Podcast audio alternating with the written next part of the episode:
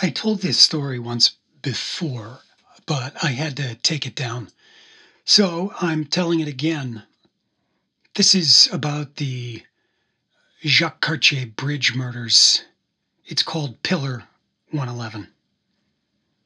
With MailChimp, you get more than a URL. You get an all in one marketing platform to help drive sales with things like data driven recommendations and powerful automation tools. Get started today at MailChimp.com slash smart marketing. MailChimp, built for growing businesses.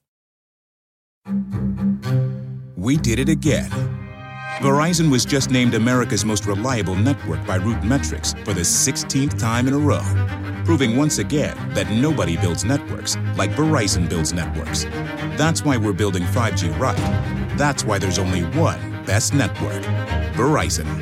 Best and most reliable based on RootMetrics reports from second half 2013 to first half 2021 of three operators on all network types combined, not specific to 5G networks. not only did did I do it uh, once uh, before, I actually did an entire episode in the last 48 hours. Um, but I hated it. It was just too um, it was too tight. Recorded the whole thing, put it into post, added music, hated the music. Life isn't fair. Justice is blind and dysfunctional and some cops aren't smart and dedicated like on television. This is who killed Theresa.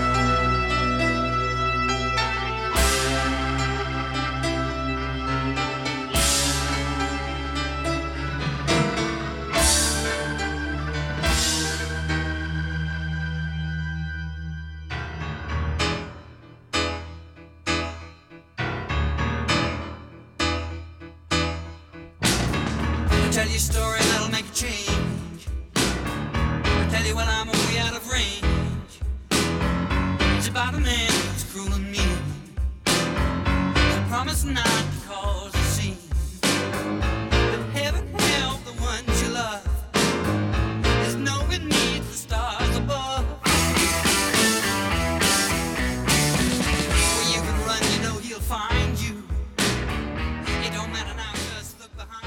So the Jacques Cartier Bridge murders.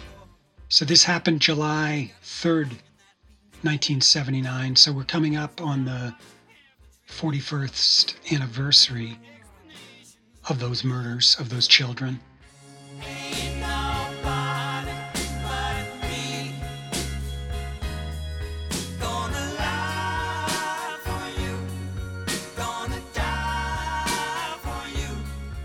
So this is this is the basic story, which um, I think anyone who grew up in Quebec in that era is aware of.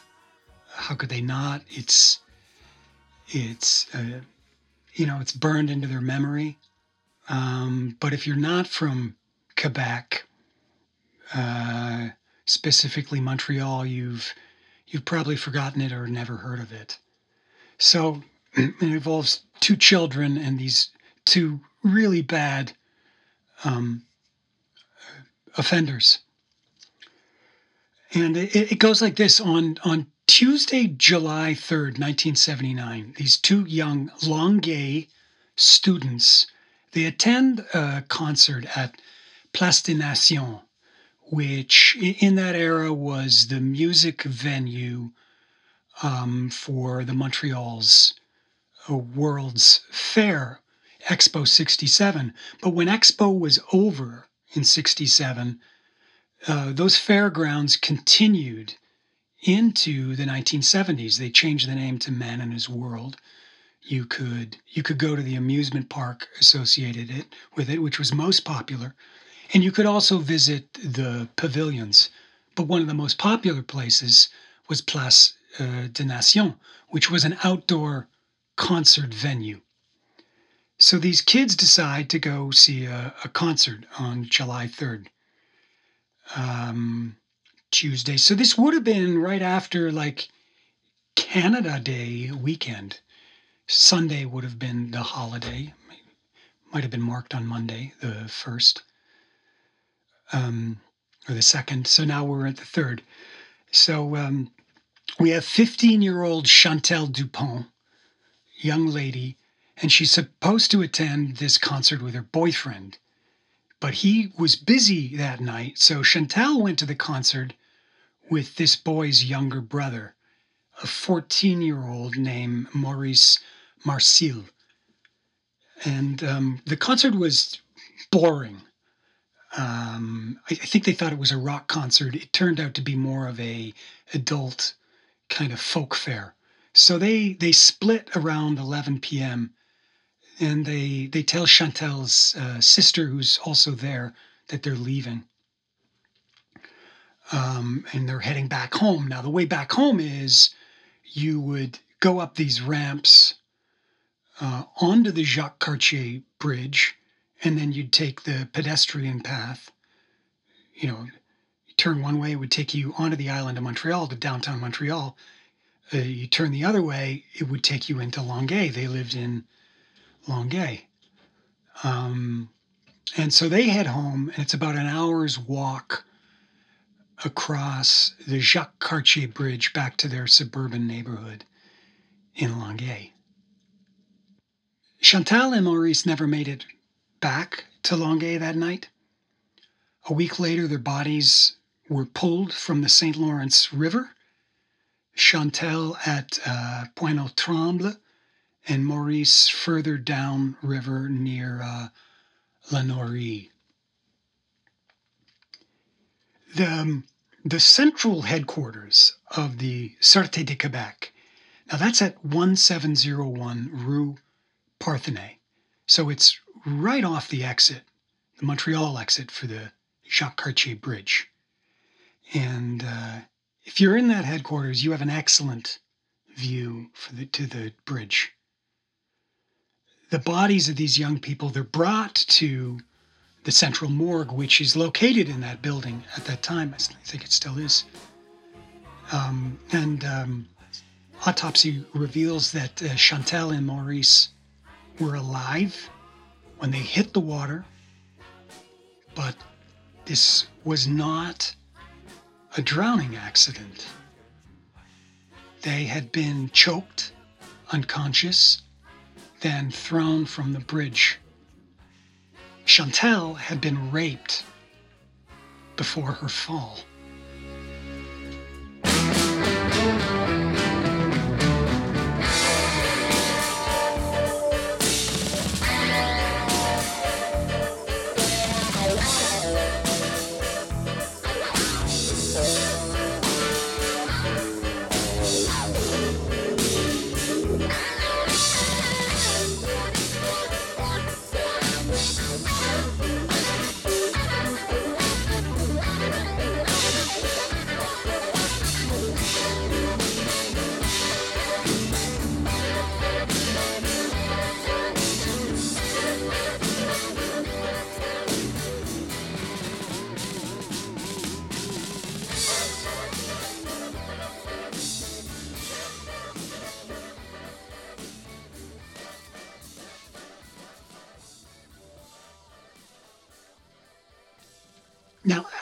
Time of the identification, homicide detectives learn there's two men 26 year old Gilles Pempard and 25 year old Normand Guérin.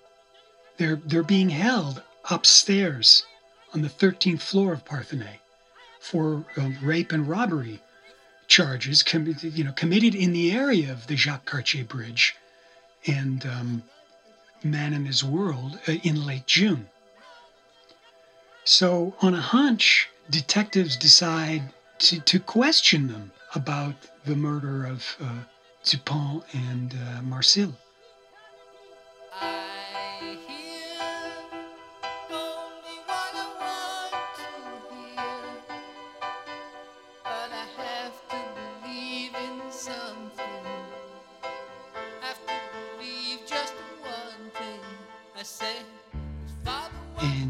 They get lucky. Normand uh, Guérin, who was the, um, I would say, uh, the, he well he was he was the younger one, but if you consider this a, um, some would consider this a folie à deux. Um, he was certainly the one compliant who was going to go along with Pempar in whatever he had planned, whatever he had mapped out in his mind. And uh, Guérin immediately confesses to the whole thing. So, this is what happened. On that night, July 3rd, of the concert, Chantal and Maurice, they would have had to. Um, so, Place des Nations is to the, um, I guess, the south end, more west, really, of uh, Jean Drapeau Island. Um, so the outdoor um, venue is right at the tip of the island, and they would have had to walk through the park, um, quite wooded now. It's not what it once was, but uh, it would have passed uh, the um, the American Pavilion from Expo '67, quite um, quite prominent, iconographic, large geodome. Uh, you can't miss it. It's it's landmark in Montreal. So they would have passed that, and once they passed that, they would get to the bridge, and there would have been, as as I say, paths leading up to the bridge, walkways. Um, so this is what this is what they're doing. They're heading back to Longueuil, and uh, Guérin and Pempar are waiting for them in the bushes. And uh, according to Guérin, his confession, he says Pempar took out his knife and I took out my starter's pistol. So he's got a he's got, he's got a starter's pistol. Um, actually, very very familiar. I think when we talked in the case of uh, um, last time the Déry Corbeil case that uh, often you would carry a weapon that looked like a weapon but wasn't really a weapon because you that way you wouldn't be um, wouldn't be held on a severe charge. So he's got a starter's pistol.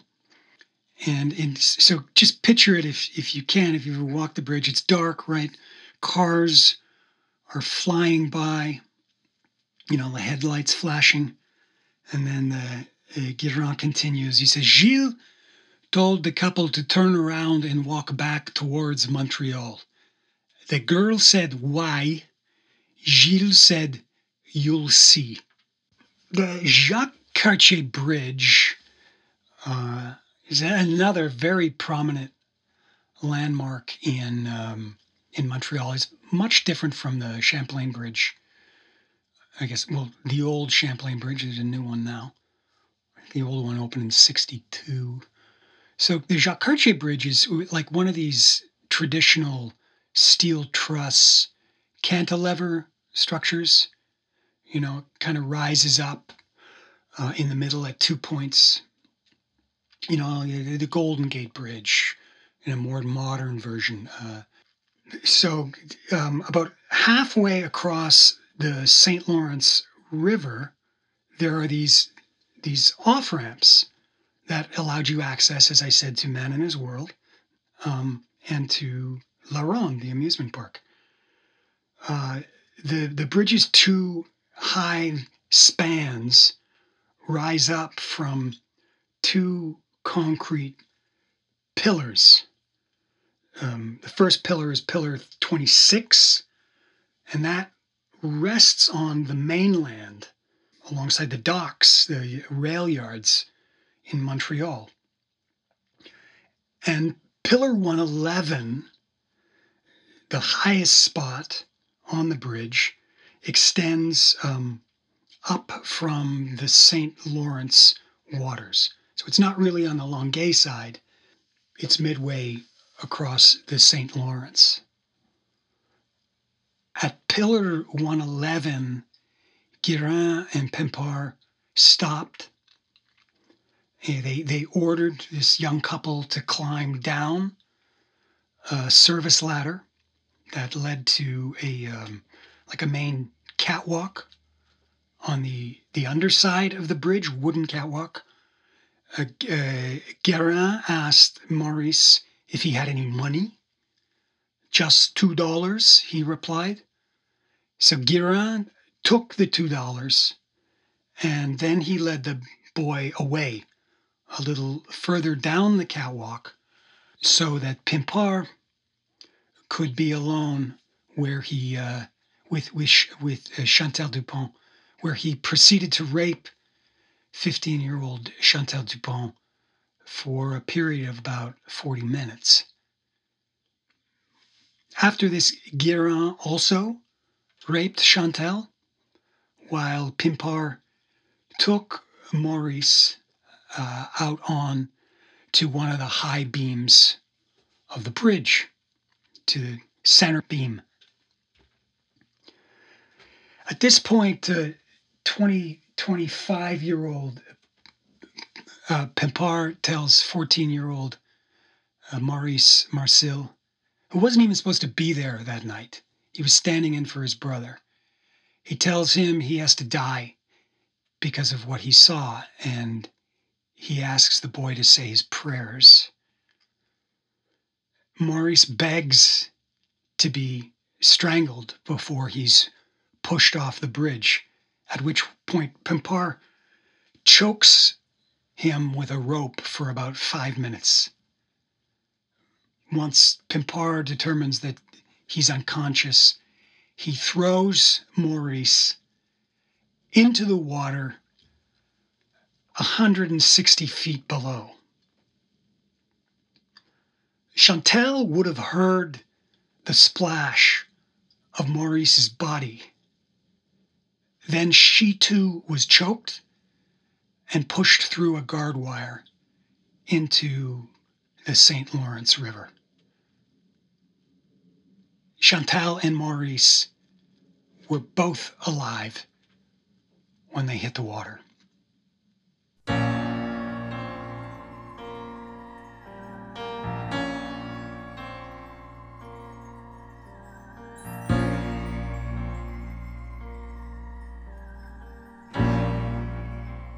Now, the July 29th edition of Allo Police at this point erupted with uh, a fury of outrage that had rarely been seen in the the French tabloid. Um, up until this point, you know, they were they were quite content to uh, report rather objectively, rather coldly, and mercilessly um, on the criminal affairs uh, of uh, you know the Quebec uh, offenders and their unfortunate victims. But um, this was different. Um, and at this point, this is the point where Allo Police, this tabloid, really begins to weigh in and really begins to question what's going on here.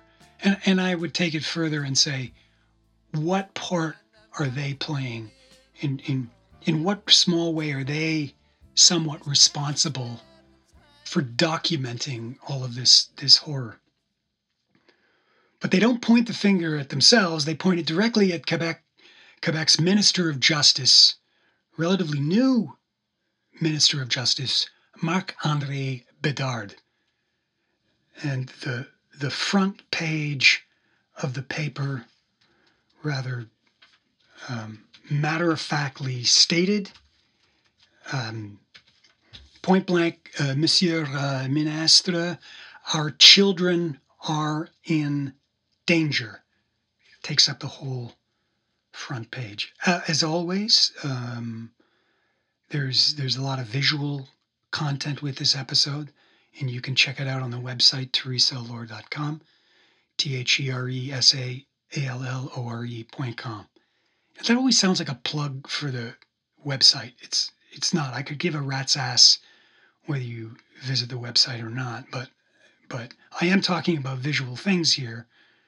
There's letters in French. There's um, photographs. Um, so if if you really want to get your kicks on this stuff, it's all there. So um, the paper, this edition on the 29th, and remember, uh, Allo Police was um, was a weekly, uh, so it took them two or three editions to get their shit together, but they probably really needed to digest this before they really made their statement. And it begins with a full page open letter to the Minister of Justice, Marc André Bedard, from Allo Police's editor, André Perrin, inviting him to read through the account in the edition of the story of these brutal murders of Maurice, of Marcil, and Chantal Dupont at the hands of these offenders, Pimpard and Guérin. And, and that part of it is what I just re- uh, recounted to you. It's horrible, but it's horrible for purpose, and that's why that's why I, I gave the Allo Police account. Perrin then goes on to question the rights of the accused, particularly in the cases of Pimpard and Guérin, who were recidivists. Um, this was not their first time uh, at the criminal justice rodeo. And um, it was believed that they had received easy treatment in parole hearings. Uh, so uh, André Perrin, he, he asks the minister why there isn't uh, greater police presence uh, at um, Man in His World and uh, Place des Nations. Indeed, even even calling at this point for the creation of an independent police force to protect children who are at the mercy of dangerous criminals, and calling the situation that currently exists intolerable. Um, André Perrin's letter, um, open letter, is all on the website. In in in a two-page article, the again the, the paper goes on to recount uh, the petty criminal li- lives of Normand Guérin, uh, Guérin and uh, Gilles, uh, Gilles Pimpard. So they didn't start as murderers and rapists. Um, I think these were poor guys who looked for opportunities to rob people so they could get um, money. And it escalated from there. It escalated to rape. Who knows if they were responsible for other murders? Uh, to our knowledge, the, these are the only two murders that they um, they were tried on 79. So they they um, I'm not trying to make a point for these guys being responsible for past murders. I don't know. I don't really care. Uh, they had been in and out of prison uh, throughout the 1970s for theft, for armed robbery, for armed robbery involving sequester- sequestration.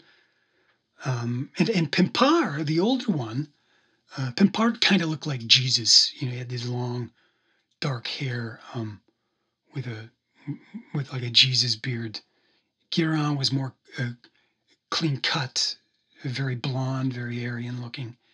Uh, Pimpard had he had just been paroled in March of '79, so uh, two months before uh, the bridge murders.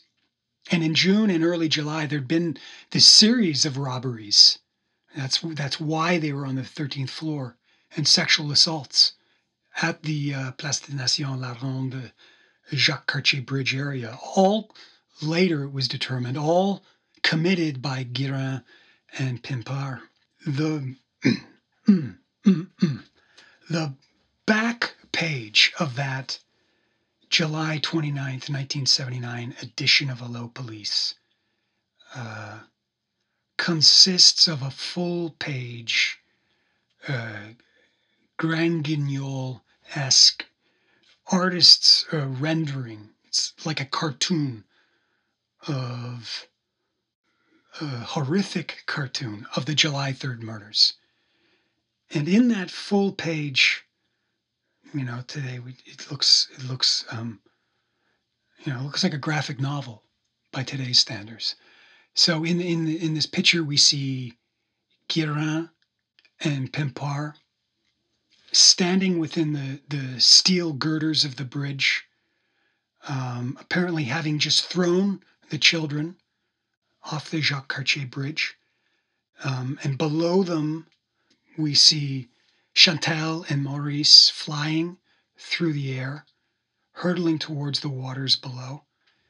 Uh, and in the background, you can see the Montreal skyline, quite peaceful. It's You can see you can see Place Ville Marie in silhouette. You can see the cross on the mount. You can see Mount Royal. All of that. It's uh, what can I say? It's it's gruesome, man. Uh, you know, the photo on the website is black and white. My memory of that is this sickly green, you know, like some garish uh, Beistle Halloween decoration. Uh, and I came across it. Um, I was looking at microfiche of Allo Police when I was at the the Quebec Library, Quebec National Library, a couple of years ago. And uh, so I'm going through the microfiche, and and I I stumbled on this edition. I probably saw it before, but it for I was probably interested in other things, so I probably gleaned it and whizzed by it. But this time I, I kind of went through page for page. And when you come on that back page, you know, on microfiche, as you're going through, you get to the last page. And then the next page is is sort of like a a filler, sort of says. It's not part of the paper. It says it introduces the next edition of Allo Police on the real Allo Police. And here's this here's this drawing that um, um, it's it's gruesome. It, I mean, the, the characters look zombified. Is the only word I can do to to give it justice.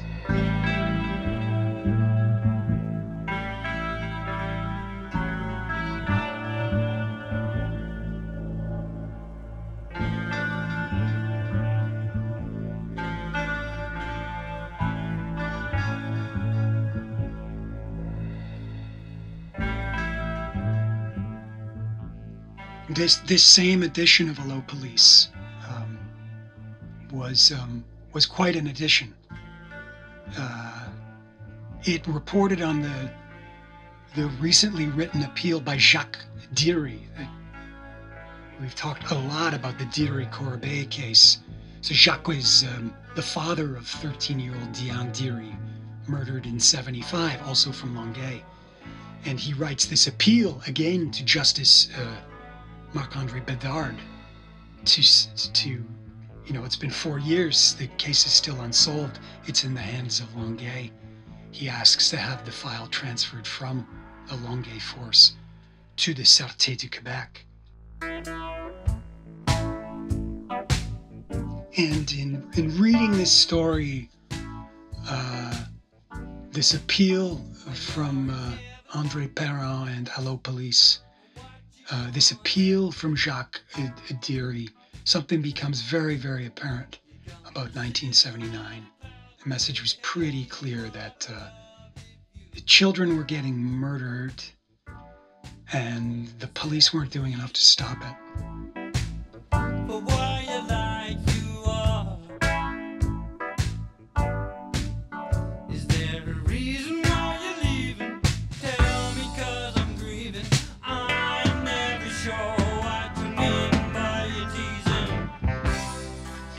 Say children because, uh, so if we run the clock uh, from 74, 75 on, there's a lot of children being murdered from the South Shore in this era. You first had uh, Debbie O'Brien and, Deb, uh, or excuse me, Norma O'Brien, Debbie Fisher from Chateauguay. You know, later their their offender was apprehended in 75 but um, the guy was a, a juvenile. Um, so there was not a lot known to the public about that case. He would have been tried in private. Uh, his identity would have been kept secret. So a lot of suspicion, a lot of mistrust, a lot of paranoia in this age. M- many felt um, that they didn't get the right guy in O'Brien Fisher. Um, that the guy that they um, they eventually did try got off lightly for the murders of those two uh, teenagers. So shortly after that, you have Sharon Pryor from, although she's from Pointe Saint Charles, her body is is found in Longueuil, and uh, and the irony that um, that Pryor was following, uh, I believe, the O'Brien case in the tabloids. You know, she's very actively interested in it, and then winds up murdered herself. Again, uh, a teenager. And then you have Déry Corbeil, these teenagers, right, out for a motorcycle ride. They never return home, um, and their bodies are found in a, in a field. We've talked a lot about that, but you know, it's children. Déry Corbeil reminds me a lot of Dupont and and Marcil, for the very fact that they were just kids out doing what kids do. You know, riding a riding like a a motorbike, kids' new motorbike, you know, on a late evening, going to a, a what they thought was a rock show, uh, just doing their, their normal things, not necessarily any by any means risky and uh, risky behavior. Um, and then they get caught up, you know, in in the one case we know the offenders, Pimpar uh, and Guérin. The other case we don't know who murdered uh, Déry Corbeil, although I have my suspicions, as you know. Both crimes highly sadistic offender behavior. I mean, what the hell was going on in this era? It's no wonder that um, things boiled over in the tabloid press. We did it again. Verizon was just named America's most reliable network by RootMetrics for the 16th time in a row, proving once again that nobody builds networks like Verizon builds networks. That's why we're building 5G right. That's why there's only one best network Verizon. Best and most reliable based on RootMetrics reports from second half 2013 to first half 2021 of three operators on all network types combined, not specific to 5G networks. True crime on A&E with groundbreaking original shows like The First 48, Cold Case Files, Accused, Guilty or Innocent, and American Justice. No one brings you closer. Groundbreaking true crime every Thursday and Friday on A&E. It didn't end there all through the summer, the summer of 79, Allo Police railed on these justice flashpoints in Quebec that were boiling over in the province.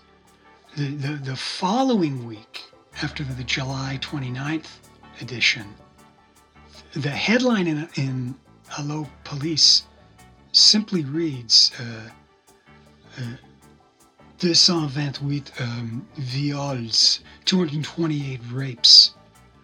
And, and although write, writers, they expressed that the, the, uh, the incident on the Jacques Cartier Bridge was not an isolated affair.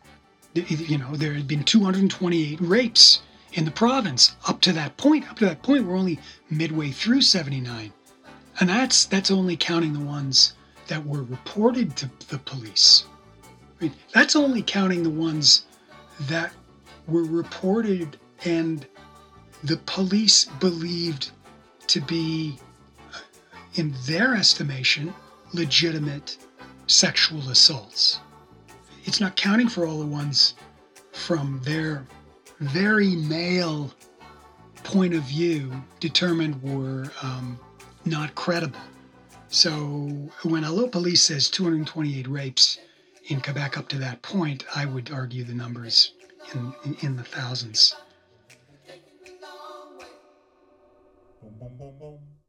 In response um, to the previous week's editorial calling on this for this independent police force for tourist attractions, um, a spokesman for the Minister of Justice, Marc Andre uh, Bedard, counters that the Montreal force, they, they say, was was fully equipped to respond to those jurisdictions and that the minister did not want to inf- interfere in the matters of mun- municipal police. Um, which um, that's to, to my mind that's just amazing. That's a, the Montreal force. This is the force that t- today, from that era and beyond, has um, well over 800 unsolved murders uh, and can't seem to get their act together with a cold case bureau, despite having been um, established over two years ago. I don't think, and this is putting it kindly, the Montreal police force is fully equipped Oh, I think they're fully equipped in terms of resources, in terms of money, in terms of budgets, but they are not investigatively competent to do their jobs. In, an, in another editorial, uh, Bernard uh, the paper's uh, director of information, argued that Quebec children were in danger because of a justice system that too often granted parole to offenders that didn't deserve it. Too many offenders were getting away with serious crimes, while, in his words, great defenders of individual rights against the rights of the collective too often use the excuse that murders such as the Jacques Cartier Bridge affair are isolated cases. The paper now calls the Jacques Cartier Bridge murders one of the most sadistic crimes in the annals of the Quebec judiciary and proceeds to give a profile of some of the these 228 rapes, uh, 144 of them in Montreal alone, with with then this the Sûreté du Québec weighing in and explaining that their suspect tally of 42 cases is um, oh, statistically incomplete. Yeah, no shit. So this is this is just one example. In this one example, the paper recounts uh, in this edition the story of a 14-year-old Montreal girl who's sent off on a vacation with her aunt and uncle in in Joliette, um, Joliette, I believe, is on the North Shore, midway between Montreal and Quebec City. And she's sexually molested by both the aunt and the uncle. And when her father learns of the assaults, he didn't want to press charges against family members. So he told the police that it was probably his daughter's fault anyway. In, a, in a social court proceeding, in social court, not in a criminal court. The aunt and the uncle are fined $100 and they're ordered never to see the girl unless in the in the company of the parents. I can only imagine how that worked out. After the trial of Pimpar and Guérin in the fall of 1978, investigators were asked to comment on the murders of Dupont and Marcil. No murder ever hit me like this one, SQ Detective André Gorgion stated. The tension didn't go away until the judge sentenced them each to 25 years without parole. You hear a lot about police brutality, says Detective Sergeant Pierre Leroux People kept asking me if I felt like pounding them after we heard those terrible confessions. But I didn't. I just felt weak.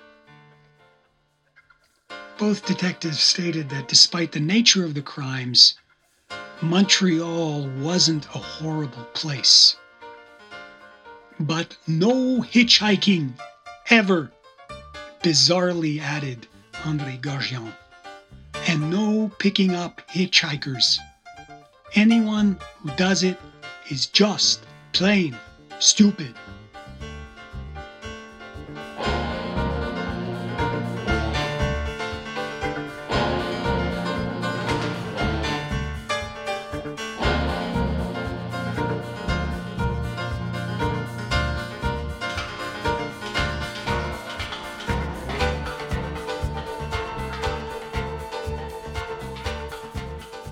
There's a, a lot of touch points to this story that I find interesting. Um, and I, I wouldn't just tell it, you know, if if I didn't feel there were th- that it, uh, in some ways, uh, is expressive of um, other themes and topics we've been talking about. I mean, uh, it's quite cruel on the one hand to bring up this history, n- knowing that uh, in terms of justice, uh, it was resolved um, with the best possible outcome, you could say. They were caught, they were sentenced to 25 years in prison. So let's forget about it, you could say. On the other hand, I mean, just, you know, really, you, let, let's start with the personal. Um, you know, Jacques Cartier Bridge, that area, I know that area very, very well. Um, given the amount of time I've spent um, at Parthenais, the SQ headquarters, um, I, have I've had a lot of opportunity to walk that area um, in the shadows of the Jacques Cartier Bridge. So it's very personal to me. Uh, Place des Nations, the concert venue where they were attending that night. Um, I've certainly been there. Uh, I think I saw King Crimson there in 1981. Theresa certainly was there uh, mid 70s to see Peter Frampton. Um, and it's weird, you know. Um, all of that is has kind of crumbled. It's it's like archaeological ruins now, but you know the basic skeletal structure of Place uh, des Nations is is still intact. You can still visit there and kind of see the ghosts of the 60s and, and 70s. It's um it's very haunting. Uh, just tell you, it very very much is. So there's uh, you know there's that aspect to it. I find Marc Andre Bedard, the justice minister, to be a really intriguing character. I, I don't have a lot of um, uh, points of light uh, in Quebec in terms of law enforcement um, and justice, but he is he is one that that is a beacon is too strong a word, but certainly um, a positive light but as I said, Bedard would, was not in uh, power, you know, in that appointment for long. Uh, he he rose with the Parti du Québécois victory in '76. He won his uh, riding, I think, in Chicoutimi, and then Levesque appointed him as Minister of Justice. So he'd barely gotten his heels wet um, and was dealing with a very heady time in 77 and 78 in terms of I mean, other justice matters as well, labor issues, etc. But in terms of sexual murders, I mean, this was this was an era. So he's dealing with all of that, and I always found um, in what I've read him to be a very thoughtful, rational uh, person. In in a cabinet of, some quite capable people, you know, when the Parti de Québécois, the the, the myth of the Parti Québécois is that uh, they came into power and they scared the shit out of the English and everybody left. Now, there's a point of that that is true, but it there is also a, a demonizing view that Levesque and his, you know, this bastion of, you know, Quebecois were just going to ruin everything, and and that's not, you know, going to make everyone speak French and and any other cultures could go to hell. And that's that's a bridge too far. That's not really true. I think i think the year after uh, their first year in power like uh, the newspaper la presse did like one of those report card things right how are they doing the new cabinet and uh, and bedard got an a plus and this this was again this was a group of people you know, teachers and intelligentsia uh, coming to power. They, they were not seasoned, experienced politicians, which was the point. The last thing you wanted was another era of Bourassa, Robert Bourassa, although that's, you know, later, that's exactly what you got. Um, I'm not a fan of, um, I'm not a fan of Bourassa, uh, despite the fact that my family have been um, lifelong Canadian liberals. Uh, that's that's not me. Um, but Bedard shone, you know, in a in a cabinet where you you you had Claude Charron, uh, you had uh, Pierre Bourgault. Uh, Bourgault was not a PQ, but he was certainly given a um, um, after the election he was given a patronage appointment by the party in power.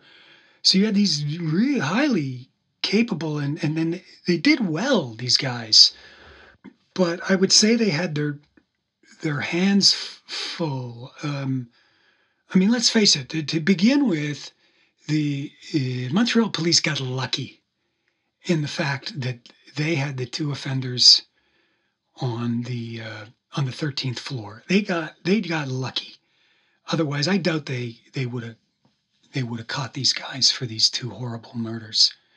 And you know, at a time when when um, issues with justice were were spinning out of control, did did Bedard accomplish anything in in terms of those those elements that I'm interested in? Not so much. But this is a government that really had its its hands full with the economy and and education. Uh, they had a full plate, and and the world doubting them, the world in fear that they that they were going to break off and separate. So they really, uh, you know, they had they had many many issues to deal with, and to let them slightly off the hook, I would say, uh, justice was just one of them, and justice got shortchanged you know, these guys, uh, um, Pimpar and Guérin, uh, as I said, you could you could say that you know the, the system worked. Um, but look, let's let's reframe it. These are guys for the price of, of for for two dollars, they they raped a girl and and murdered the girl and her her her boyfriend's brother in the most savage way possible. 40 minutes for an unendurable amount of time.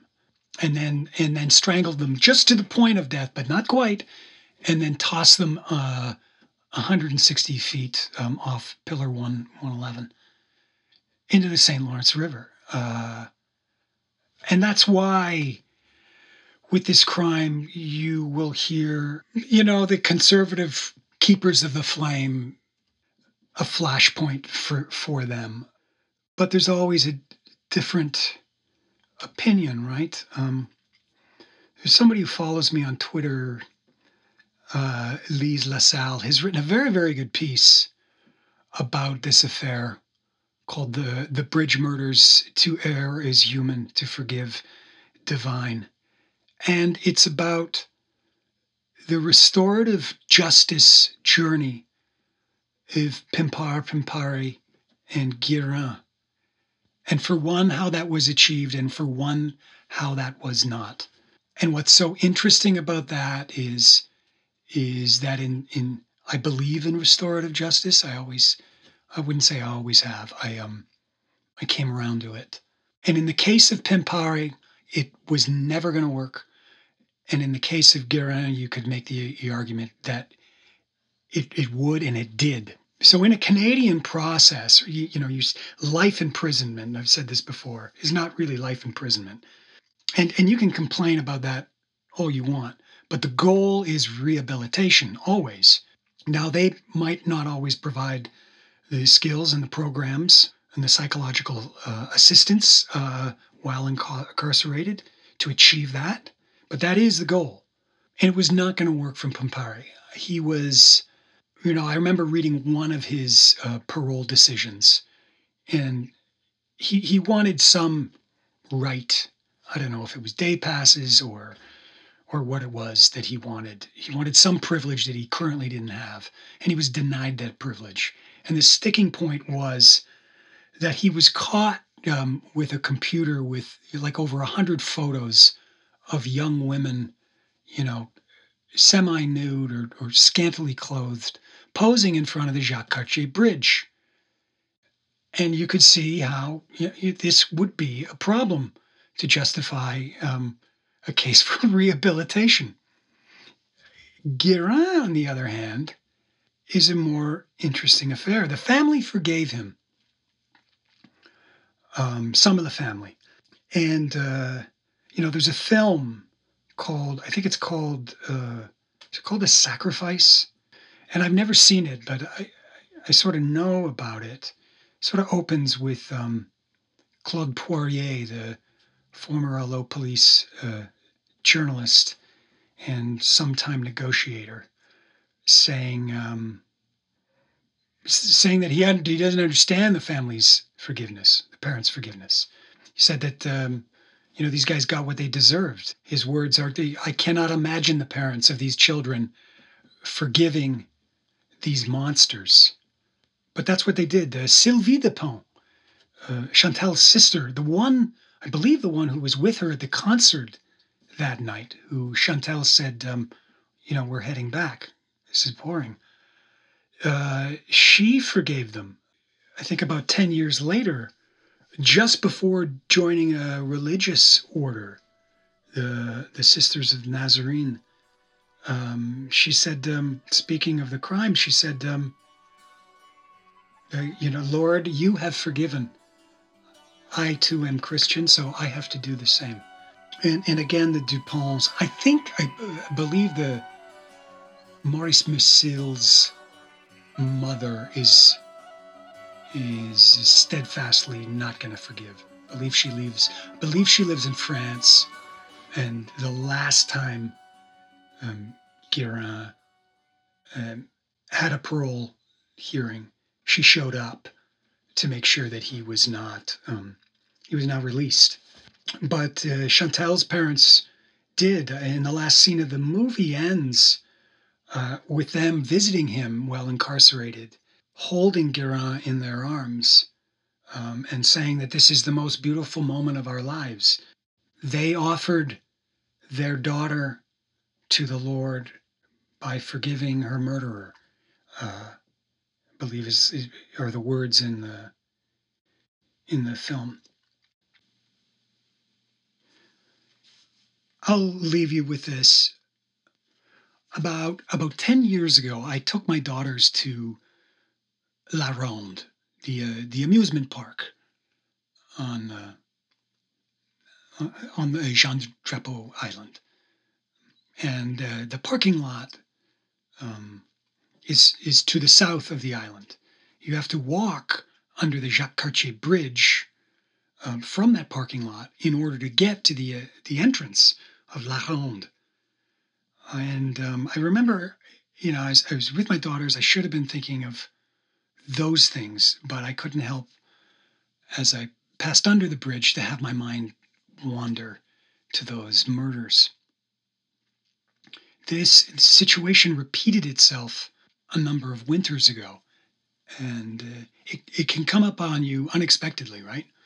Um, and you you don't necessarily want it to visit you, but there it is anyway, so I was I was in Montreal. I was staying in the Plateau region, and um, so I decided to go for a, a, run one morning uh, along the Montreal's waterfront. Uh, kind of gray, rainy uh, morning. Uh, St. Lawrence was choppy. Um, and, and near the Ferris wheel, there's now a big Ferris wheel tourist attraction, attraction near Old Montreal on the wharf side. So at the Ferris wheel, I, I headed east, and and at a, at a certain point um, along that run, you you realize that you can't get back to the city. You're you're landlocked by the rail yards.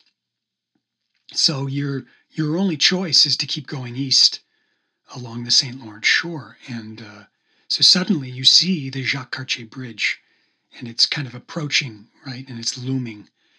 Uh, it's like green, gray, black structure. Um, and, and, so you realize it's it's kind of inevitable. You got nowhere to go. You're gonna you're gonna run right beneath it. So um, um, you know, at this point, it's a couple of years ago, as I said, I was much more familiar with um, the very intricate details of this case. So I knew that I was approaching uh, Pillar 26. Um, you, you, know, I knew that, that, that that's what it was. Um, and looking up, I could see, you know, the service ladder leading down from, you know, the the highway, the road above uh, down Pillar 26. And I could see the catwalk, that wooden catwalk, it's now um, it's now closed to pedestrians. Thank God. I don't know what the hell it was doing open in '79, but you could you you know it's still there. This this wooden um, catwalk it looks exactly the same underneath the steel framing. Um, and then, as I say, further out in, in the St. Lawrence, you can see you can see that highest point, Pillar 111, 160 foot drop to the to the face of the water. This this this impossible, bleak distance. So it's rough, as I say, choppy waters. It's like lake freighters moored along the shore, and there I am, and I'm I'm running along alongside of it.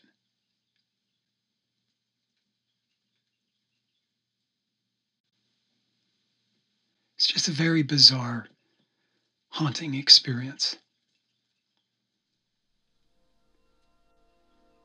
This is Who Killed Theresa? And I'm your host, John Allore.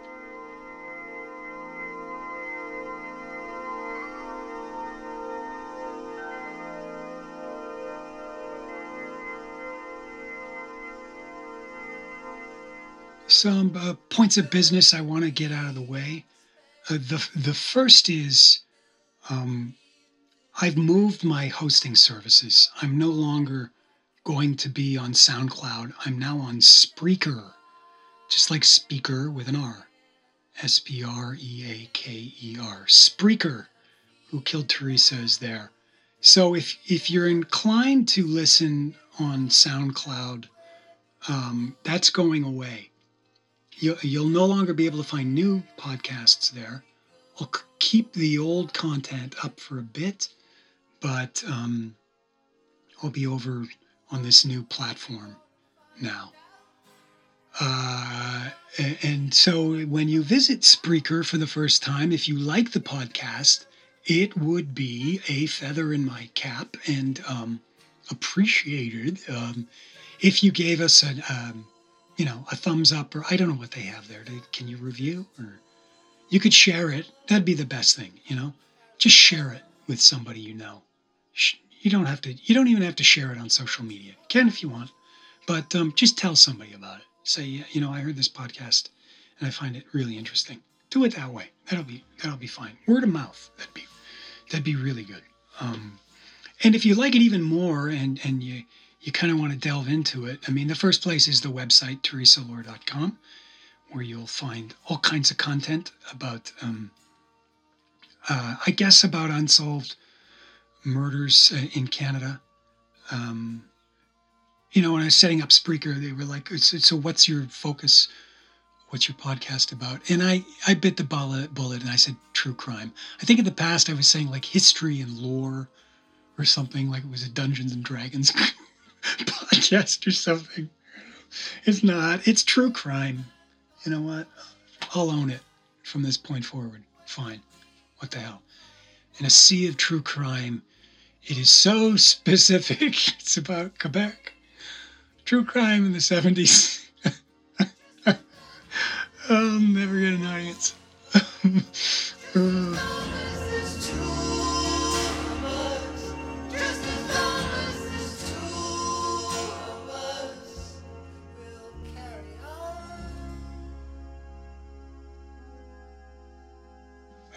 follow us on Twitter. I'm at, um, well, the podcast's Twitter handle is at Theresa Allore, at T H E R E S A A L L O R E. And my Twitter handle is Justice Guy, J U S T U S G U Y. There's a Facebook page. It's just called uh, Who Killed Theresa, the podcast. You can find us over there. We occasionally post stuff on Instagram, uh, there's a YouTube channel. Just search on Theresa Allore. Whole pile of stuff. I'm trying to consolidate things. There's now a Goodreads account. You can find that, find that on the website. If you go to the website, you can find most of the other platforms and choose the one that you you like. All right, enough of my yapping. Uh, I need to check out. Uh, just getting indulgent. This has been Who Killed Theresa? I'm your host, John Allore, and have yourselves a great, great day.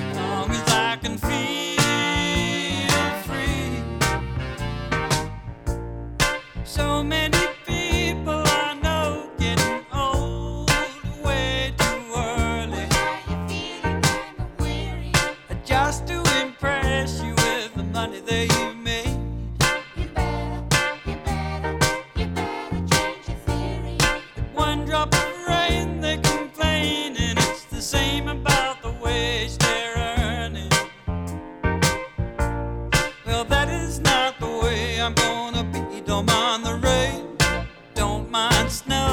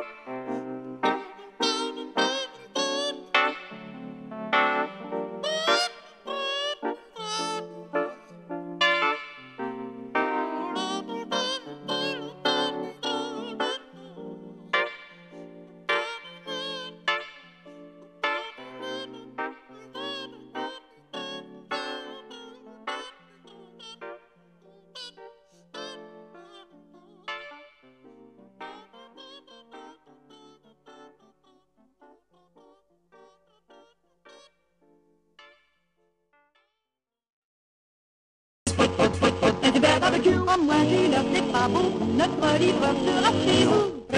Un coup là chez vous. Gym sessions and sweaty summer activities are back, which means more funky smells in your clothes because sweat leaves behind bacteria that causes those hard to remove odors. Clorox fabric sanitizer products are ready to zap the stink out of fabrics in your home by getting rid of 99.9% of odor causing bacteria. Eliminate odors in every load or sanitize fabrics between washes with one of our fabric sanitizer products. Search fabric sanitizer at Clorox.com to learn more. When it counts, trust Clorox. Use as directed. We did it again. Verizon was just named America's most reliable network by RootMetrics for the 16th time in a row, proving once again that nobody builds networks like Verizon builds networks. That's why we're building 5G right. That's why there's only one best network Verizon. Best and most reliable based on RootMetrics reports from second half 2013 to first half 2021 of three operators on all network types combined, not specific to 5G networks.